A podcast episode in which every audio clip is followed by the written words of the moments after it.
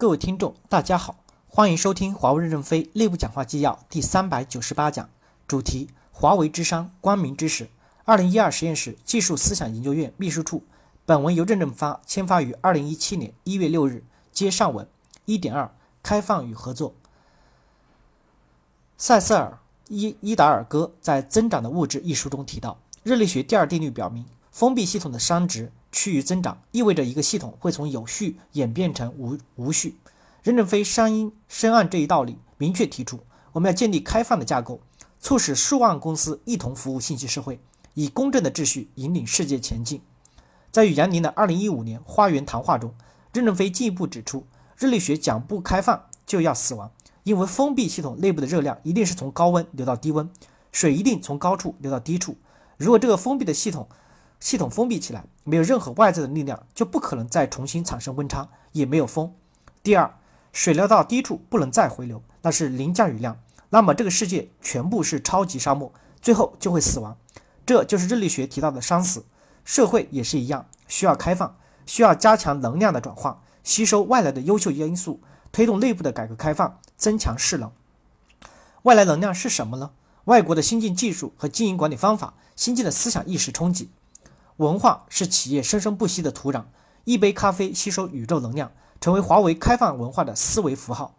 开放的文化会孕育开放的思想，无论是科学理论的重大突破，还是主航道的无人区，开放的思想会孕育出多样性和更多发展路径的分支，让华为在面临未来不确定性和黑天鹅突变时，拥有充分的选择权。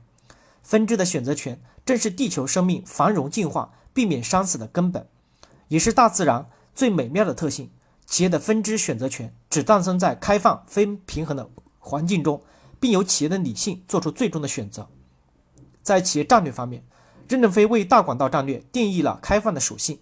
我们把主航道修得宽到你不可想象，主航道里面走的是各种各样的船，要开放合作才可以实现这个目标。不做成吉思汗，不做黑寡妇，通过深淘滩、低作业，华为积极开展与业界合作。构建日益高效的产业链和繁荣的生态系统，不断的做大产业规模。在科技研发的势能和积累方面，任正非经常旗帜鲜明地反对自主创新。在具有可选择性的领域，华为更愿意采用合作伙伴的解决方案，并对其持续优胜劣汰、吐故纳新，从而长期保持与业界最优秀的伙伴进行合作。如果战略结盟甚至并购合作伙伴，就会失去选择权，失去选择权则意味着临近生死。华为的开放性还体现在作战空间的与时俱进。华为通过不断的积累核心能力，一方面是在当前的核心领域力求无人深入无人区，构建独特的竞争优势；另一方面也会根据行业价值转移的趋势，不断的扩大作战的空间。这些年来，华为从 CT 发展到 IT 和消费者领域，从作战空间的有序扩张，使华为长期积蓄的内在能量得到极大的迸发。螺蛳壳里面做不了道场。一个公司如果不能跟随价值转移趋势而与时俱进，一味的固守原有的作战空间，那么内部再有能量也发挥不了，只能导致企业的熵死。开放的文化孕育开放的思想，开放的思想打开了生态合作空间和业务作战空间，拥有了未来发展的选择权。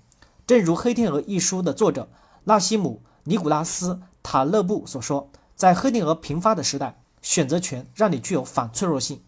二。华为的微观活动引擎，华为的微观活动引擎，微观的有序性产生宏观的力量，华为人的生命活力产生华为发展的力量。华为最不被人理解，甚至被误解的企业理念，就是以奋斗者为本，长期艰苦奋斗。而这点恰恰是华为微观活力引擎的动力关键所在。华为通过人力资源的水泵实现逆向做工，增加势能，激发员工活力。而作为耗散结构。华为人力资源的开放体现在全球能力中心的人才布局，以及炸开人才金字塔间的人才结构，从而吸收外部人才带来的能量和秩序。同时，华为也加速内部人员的流动，实现末位淘汰和退休政策。感谢大家的收听，敬请期待下一讲内容。